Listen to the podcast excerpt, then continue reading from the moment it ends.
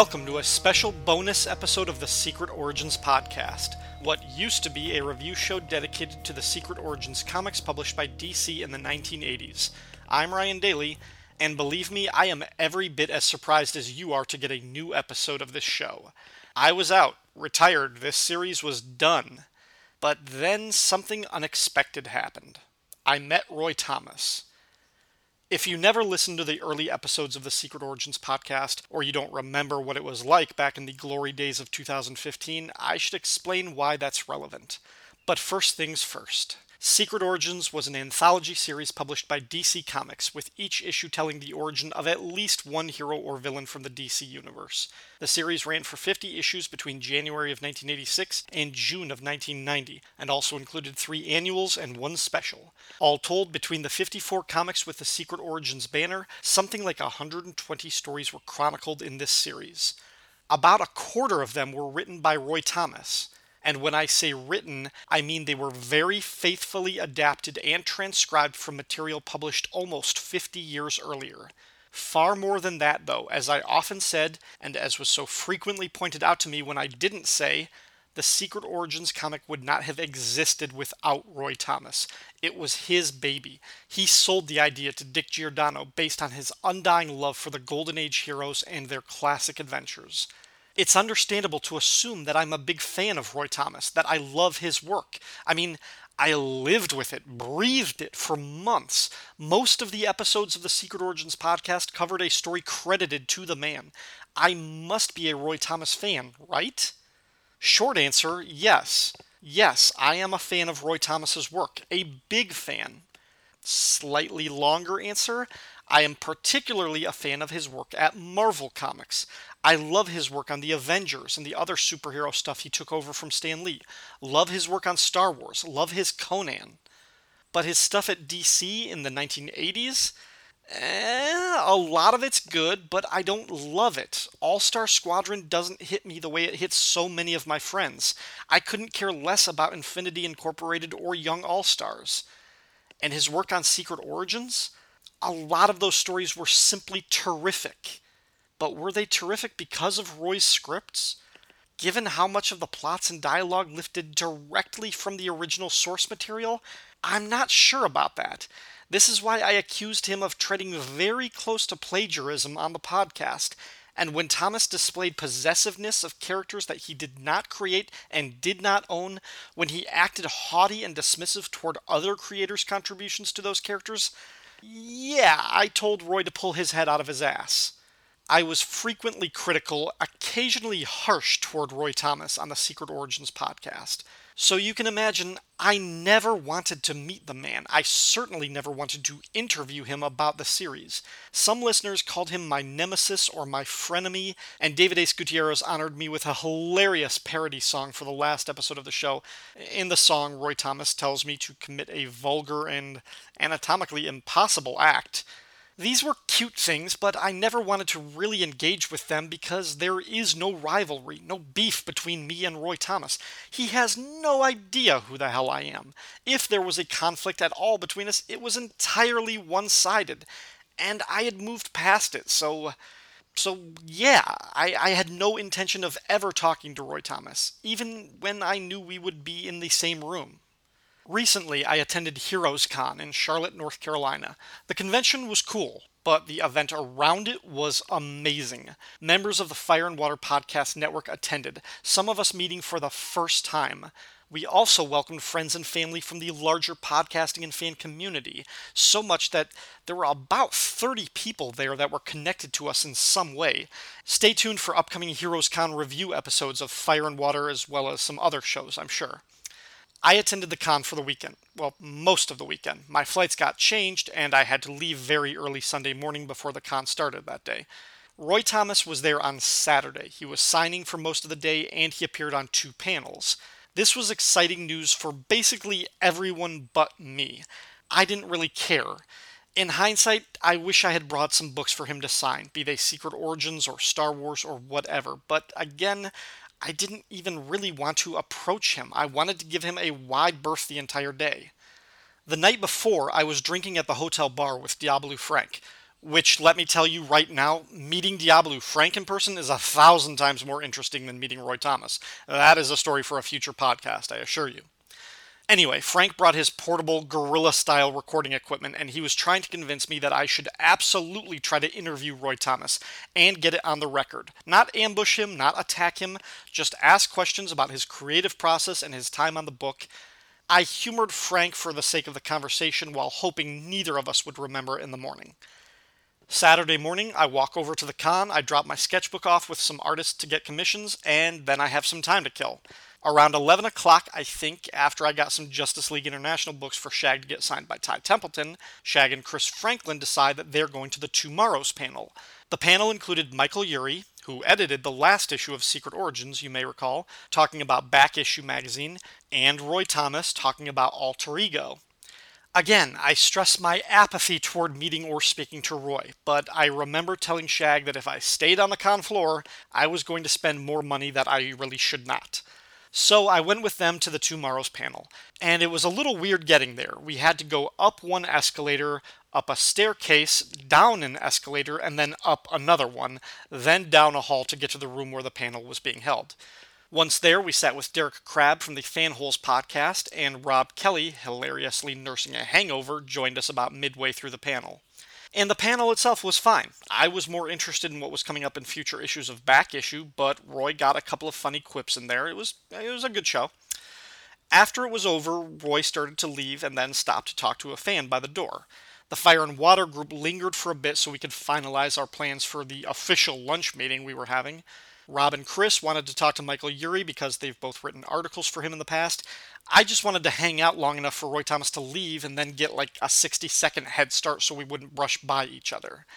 Try to understand my hesitancy to even approach the man. Like I said, I have no delusion that he has ever heard of the Secret Origins podcast. He doesn't know me, so there would be no awkwardness or hostility on his part and I'm not scared to meet him. I don't get starstruck in front of people.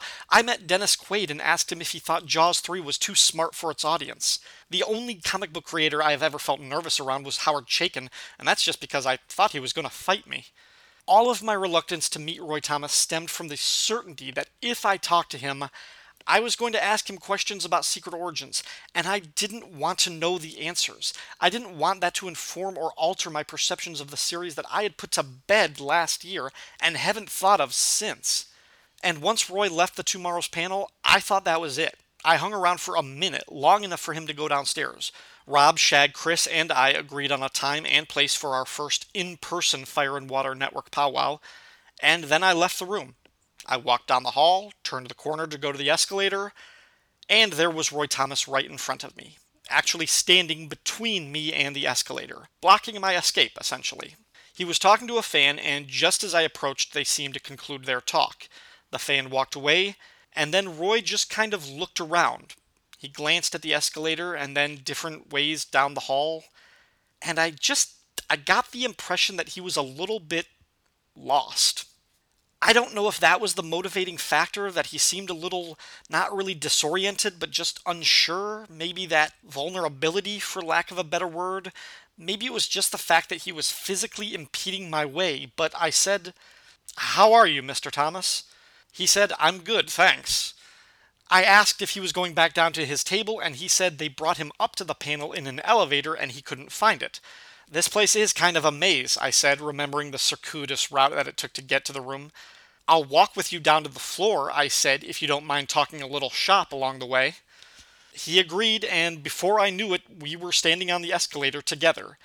I remember thinking what a weird turn of events this was. I also remember thinking about my talk with Frank the night before and how we both concluded that accusing Roy of plagiarism probably wasn't the best way to start the interview. So I cushioned my first question in a way that would allow him to answer as explicitly or obliquely as he wanted. With a book like Secret Origins, I asked, when you're adapting a story from decades earlier, like the first appearance of Superman or the Spectre, how did you decide how much of yourself to put in the story versus what you pulled from the original story? And then somehow I'm interviewing Roy Thomas about Secret Origins, something I never ever planned on doing. And of course, I'm not recording this. I don't have Frank's equipment with me. I don't even have any witnesses. My friends are all back upstairs. Of course, there are hundreds of people around us, but if they don't recognize Roy Thomas out of context, we just look like two guys talking about comics at a comic convention, hardly anything worth noticing. So there is no record of my meeting with Roy Thomas. I didn't get him on mic. I didn't hurry back to the hotel room and write everything down like James Comey.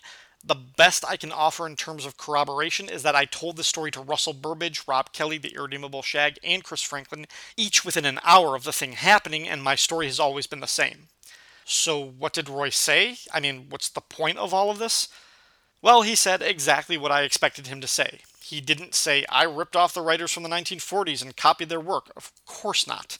He said he approached every story differently. He described each one as a new adventure. If he thought the original story was thin, he added a lot more to it. He even cited the origin of Green Lantern Alan Scott and how he added more than just the first appearance to the story. I prodded a little about using the dialogue and plot points from the source material, and he said when it made sense to be more faithful to the original, that's what he did. And he said, after all, that's how it happened. Those were the stories as published in the 30s and 40s, as if they were historical documents to be reported accurately in the future. That is what I expected to hear, and it was strangely comforting to hear just that. By this point, we had gone down one escalator and up another one, and then we started walking down the stairs to the main lobby. We took the stairs slowly because a woman and her young daughter were in front of us. Since we had more time, I asked another question, one I already knew the answer to from my meeting with Mark Waid at Boston Comic Con last year. I asked about Roy's writing process. Was it full script or what they used to call Marvel style? I knew the answer. This was just to keep him talking. And yes, it dawned on me that I did want to keep him talking. I couldn't believe it. He said he always gave the artists detailed outlines of the story, let them draw it, and then he added the dialogue later and this answer somehow led us to the subject of the infamous unpublished stories. I think it was that he recalled some stories that came in fully illustrated, but he never got to script them. These were the secret origins of Firebrand, the Golden Age Hawk Girl, Sandman, and Sandy the Golden Boy, and Wildcat, among others. He confirmed that work on all of those was started, and in some cases they just needed to be colored. So they're just sitting in a drawer somewhere? I asked as we boarded the final escalator bound for the main convention floor. Yeah, he said, I assume so. Then he shrugged and said, By that time, you know, DC didn't have any interest in those characters, and they didn't have a lot of interest in me either, and the feeling was mutual then. Our escalator ride, and thus our journey together, was just about over. I could see the ghost of regret in his eyes, and I didn't want to end our meeting on a melancholy note, so I mentioned that at least he got to leave the book on a high note, and I called The Secret Origin of the Justice Society of America a terrific capstone for his run. And then we were on the floor. He looked around in the direction of the booth where he'd set up to sign more autographs, but before he walked away, I extended my hand to him. I had to make it official. I said, I'm Ryan. It was nice talking to you. He shook my hand, and held it for a moment longer. A look of recognition dawned on his face, and he said, Suck a bag of dicks, Ryan. When I wake up, well, I know I'm gonna be. I'm okay, no, no, no, no. That part did not happen, of course. He shook my hand and he walked away. And that was it. That was my meeting with Roy Thomas, the unofficial, undocumented interview for the Secret Origins podcast. Does it change anything? Do I have any altered impressions of the man and his work now that I've had a one on one interaction with him? I guess he's a little more human to me now. I guess I don't hold his work on the series to the same level of scrutiny as I did back when I was recording the show, but you know what? Chances are I'd feel the same way anyway, just as a byproduct of time and distance from the series. But I'm glad we talked and I'm glad that it happened more or less privately. It wasn't a big thing with witnesses and expectations. It was a very nice meeting, even though at the time I I have to tell you, it felt really weird in the moment. Not as weird, however, as the thing that happened just five minutes after my meeting with Roy Thomas when I saved Jose Luis Garcia Lopez, praised be his name. I was going to leave that story for a different podcast, but I remembered that the irredeemable Shag already recorded me telling that story, along with the tale of my Roy Thomas encounter. What you're going to hear next is my telling Chris Franklin the story you just heard, as well as the event that followed it. This audio was recorded on Shag's phone during the Fire and Water Network's face to face lunchtime meeting at Panera. Hungry? Stop by Panera Bread for breakfast, lunch, or dinner. Try the delicious You Pick Two combo. Choose two items from a selection of soups, salads, and sandwiches to make a perfect customized meal for 600 calories or less. Panera Bread. Enjoy what you eat. So, anyway, if you hang on for another seven minutes or so, you'll hear me retell the story of meeting Roy Thomas. Rob and Shag had already heard that part. I told them in the hotel before we walked over to lunch. Stick around though, because after I tell them that story, you'll hear about my meeting with JLGL PBHN. talking to you. All right, so right after I left the TwoMorrows panel, after it had broken up and you guys left, whatever, Mm-hmm. Roy Thomas had left like two minutes earlier. Yeah. Um, and I just hung around talking to you guys, and Rob, I think, was going to try and talk to Michael. Or you guys had both gone over. I was like, okay, I'm out of here. Right. I'm walking down the hall trying to find because the weird layout of the building, we had to find the escalators to go up, to then go down, to then go around the stairs. When I get out by the escalators, I see Roy Thomas. And he's there, and he had finished talking to somebody. That person was walking away, and then he just kind of looks around, and for a minute, he just looks lost. Like he's like not sure which direction he's going. I'm just like, "Where's my food?" thank you very much. Ooh, big salad. Can I get anything else? Thank you very much. Alright. Thank you. Thank you. Thank you. Enjoy. Um, so again, he's all alone. Like there's nobody. Like I, I had committed. I was like, I have nothing to say to the guy, despite what Frank wants. I'm not going to try and interview him. like, there, like nothing about this is going to go well. So, but he's there. He's alone, and I was just like, "Hi, Mr. Thomas," and he's like, "Oh, hello." I was like, he's like, and I just kind of like waited for like a pregnant pause, and he's like. I'm trying to get back downstairs, but they brought me up in an elevator, and I don't know where that is anymore. I was like, "Well, I can walk you down there." I was like, "Do you mind if we just talk shop while we walk?" He's like, "Sure." So I walked him to the escalator. I was like, "So about the Secret Origins comic that you did?" I, was like, "I just I had a question," and I'm like, right, "How to frame this so that I don't use the word plagiarism?" I was like, was like, when you were, I was like, how did you approach like you know the stories, and how did you decide how much of yourself to put into the stories versus how much you adapted directly from, or how much you brought directly from the source material that was 40 years earlier, like when you were adapting these things. And he kind of like, uh, just very. I mean, his his answer was matter of fact was good. He said, well, you know, every every story was different. Every story was a new adventure, and I made different decisions at different times. Like, if the I thought the original story was particularly thin, I would add more to it. Sometimes I would take the first couple adventures of the stories and I would bring. He's just kind of giving an answer that I expected him to get, the answer anybody would give. Um, and he's like sometimes it, it some he's like sometimes it felt right to be very faithful to the original material because that's what more stories have been based on. Sometimes it was just really well done. And then I kind of talked a little bit more. I asked him about the writing process. I was like, when you were doing um, and I was like, what would you write? And I, I knew this answer already from talking to Mark Waid last year at Boston. I was like, but when you were writing, I was like, would you write full script and then give that to the artist, or would you do it in more of the what they call the Marvel style? He's like, no, I would just give the artist a very detailed plot breakdown. They would do it, and then I would dialogue it later. And I was like, okay, that's kind of what I anticipated. Uh, and then he just kind of went off on a tangent, keep, kept on talking about it as we're going down the final escalator uh, towards the like the kind of room. He started talking. He's like, "Yeah, he's like that was a fun series, but I think by the time it ran its course, DC was done with those characters for a while and really didn't have much use for me, which is fine because I didn't really want anything to do with them anymore." So I was like, "I'm like, well, you left on a high note because that last issue of Justice uh, with the Justice Society was really good." He's like, "Yeah, I was happy with that one, but there's a lot more I could have done." He's like, and there were stories that we did that never got seen. And he mentioned like the Firebrand story about the Sandman and Sandy, the Golden Boy one. And he kind of like talked about. He's like, you know, these are these were pencil. They was done. And I was like, but they're just. Sit, I'm like, are they just sitting in a drawer somewhere? He's like, yeah. yeah. Huh. I was like, "Jeez." I didn't. I if I had another second, I would have gone back and asked him. I was like, what drawer is that? Can I see it? Um, The Greg but Bush. Wildcat so, story. and this whole time I'm just thinking, I was like, I'm, s- I'm talking to this guy that I just, I, not always, but more often than not, like the more memorable moments of the podcast are when I was not kind about this man. and I'm having this very nice, pleasant conversation, and we're all alone in the world, basically, because nobody realizes who I'm talking to, because he's not in front of a sign that says Roy Thomas. It's out of context. And we get down and we just walk into the big open floor, and he's like, all right, I gotta go do it. I was like, I just held out my hand. I was like, I'm Ryan, by the way, and he shook my hand, and we walked in separate directions. I'm like, that was weird. so I, I just ty- typed in for the group. I was like, oh my god! I was like, I just met Roy Thomas. That was weird. Um, I went down to Luke Dobbs' table to see. He's still working on my my sketch. I was like, okay, I've got a half an hour before our meeting.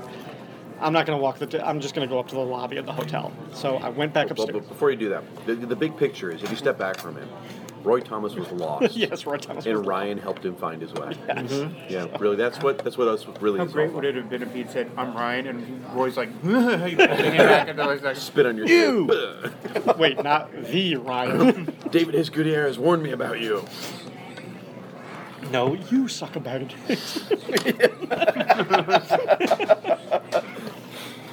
That would be worth it just getting Roy time to say that. Yeah, I, I, don't, I think he might he might actually say that. I mean, 'cause- yeah. So keep in mind, it to yeah, shooter at keep- some point in his Yeah, life. Keep in mind Shag's version of the story, which is that Roy was lost and I saved him, mm-hmm. because that theme continues to the next story. Okay. After I decide, okay, I'm just going back to the hotel, I'm leaving. I go up, back up the escalator, and I'm walking out the main lobby of the convention center. Okay. I'm just heading out, and I happen to glance out to my right, and outside is the smoking area, where you're just have a bunch of people in like cosplay costumes and everything. And there's a man standing up against a glass door with his hands up on the door.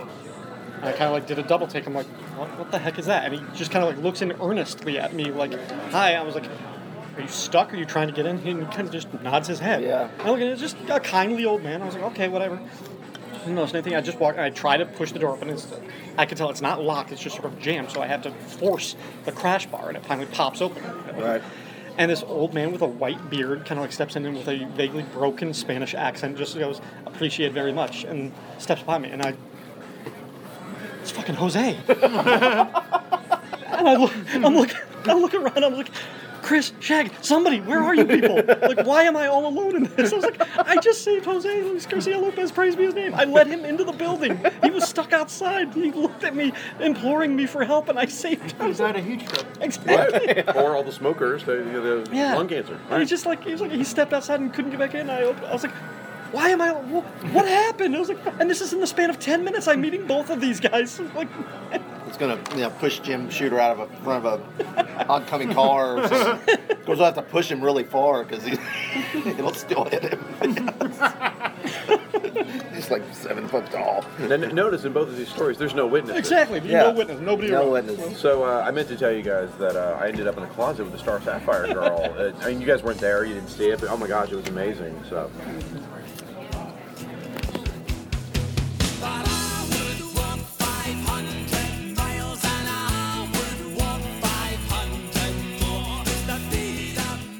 Secret Origins is a proud member of the Fire and Water Podcast Network.